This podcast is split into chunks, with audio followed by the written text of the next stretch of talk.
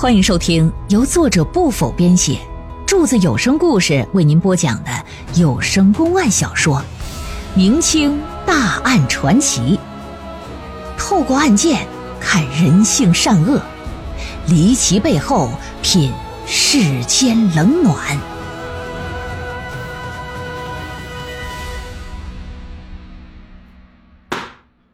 书接上回，老爷这边一看，来吧，挨个的这些家奴、员工什么的，过过堂吧，问问话吧。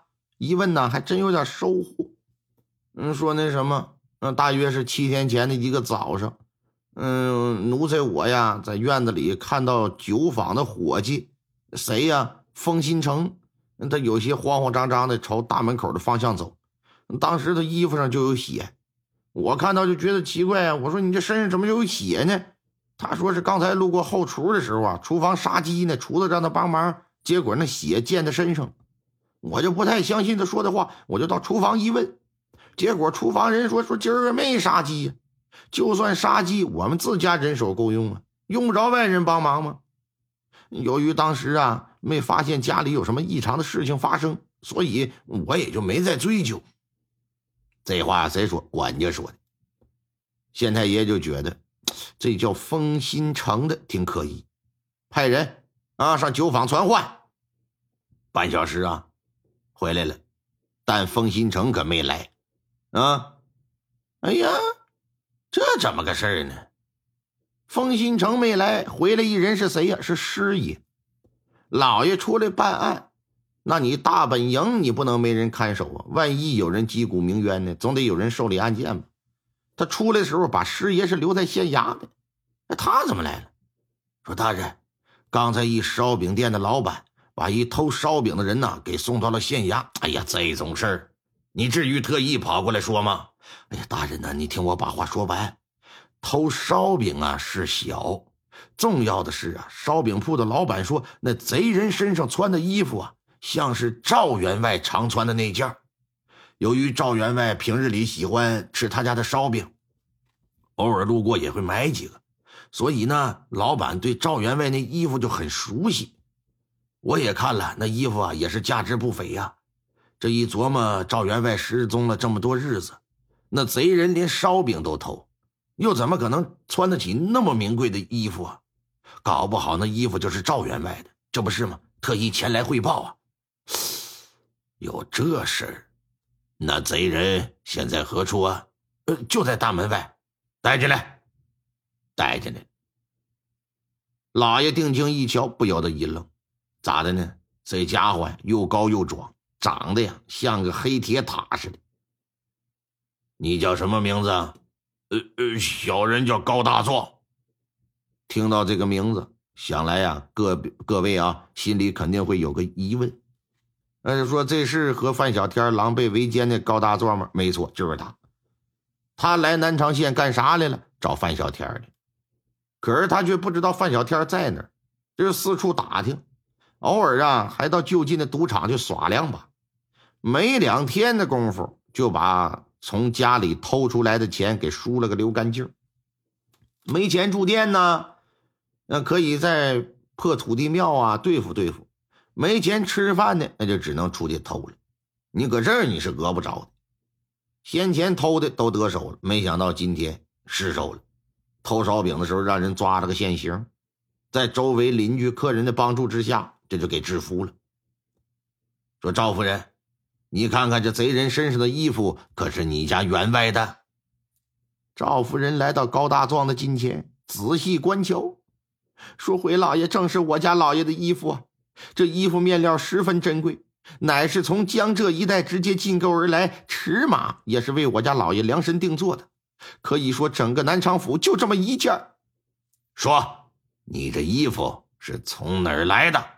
呃，回回大人的话，衣服是小人自己的。自己的？你穷的连个烧饼都偷，还能买得起这么好的衣服？呃，小人先前家境殷实。只因做生意亏了钱，一时走投无路，又饿得受不了，所以才出此下策嘛。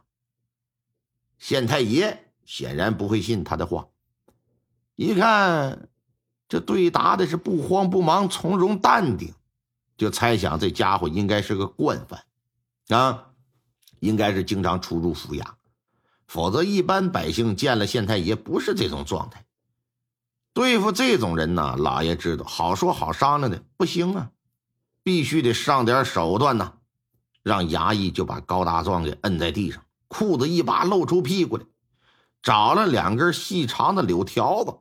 对着屁股就开始抽，这玩意儿比打板子都他妈难受，疼的高大壮啊，发出来的那都不是人声了，知道的是院子里在打人，不知道还以为是勒狗呢。打了能有那么二十几下，就别打了，别打了！我说啊，衣服不是我的，是一个叫封新城的人在赌场上输给我的。话音未落，啊！这时又有衙役回来了，说：“回老爷，我们呢把封新城带回来了。带回来，说领进来吧。一看二十五六岁，长得还挺俊。一看趴在地上的高大壮，还有那屁股上一道道的血领子，这封新城就直皱眉头。你叫封新城？呃呃，是小人封新城，拜见知县大老爷。那你认识？”地上趴着的那个人吗？我不认识。你放屁！哎呀，我前几天在赌场上还曾见过你。我现在身上这身衣服就是你输给我的。我不相信你这么快就忘了。哎哎呀，你你认错人了吧？我我可没见过你啊！呃大人，大人他撒谎，你可千万别信他的话呀。方新成，我来问你。七天前你来此处，当时身上有血迹，恰好被管家看到。你却说在后厨帮忙杀鸡迸溅的血液，可管家后来到了厨房询问，厨房说并没有杀鸡。你为什么要撒谎？身上的血又是怎么回事啊？我这个老爷，那不是他那个，快说！哎。那我我我我那天我手指头不小心破皮出血了，我呀不想让管家担心，我再说到后厨帮忙的。哎，是这么个一派胡言，看来呀你也是欠打。来呀，给我脱下衣裤打。俩衙役上前就准备动手扒裤子，这家伙一看高大壮的腚钩子抽的那都是。满屁股鲜血！哎，别别别，老爷别打别打！我我说说说说说说吧。他在哪儿啊？在赵家酒坊工作，经常啊来给赵家送酒。那日送完酒之后呢，恰好路过赵春水住的房间，一看门开着，屋里还没人，这就溜进来。溜进来四下观瞧，看床边搭着一件啊面料极好的衣服，一瞅这价值不菲，这就给顺了。偷走了。前几天呢，穿着偷来的衣服上赌场玩，结果遇到高大壮，跟他俩对赌几把，身上的钱就输没了，欠的钱拿不出来，高大壮就提出来了，啊，说我要你身上的衣服，哎，这才给扒了皮儿，就这么个事儿。老爷说，那你当天身上血怎么个事儿啊？我这个我反反正我没做过杀人越货的事儿。你没杀人越货，那赵员外怎么失踪的？啊啊！他他失踪了！我老爷，这件事和我可没有半点关系啊！你身上有血，赵员外又离奇失踪，你又拿着他的衣服，本官现在严重怀疑是你杀人越货，你最好从实交代，否则别怪我对你不客气。大人，大人，我冤枉，我真没杀人呢！来呀，扒裤子！俺家老爷就会扒裤子。衙役走上近前，往地上一按，裤子一扒，柳条子往起一举：“哎哎，别打，别打，别打！我说，我说，那天我身上的血呀，是是辽哥的血。由于他经常来赵家送酒，时间长了呢，就和赵家的人熟。但其中对他最友善的，莫过于啊赵春水的三姨太。”彩霞不经一见他就对他笑，偶尔啊还会赏他一些碎银子。冯新成一看这府上的姨太太对自己这样，也不敢多想，只当是人家呀欣赏他而已。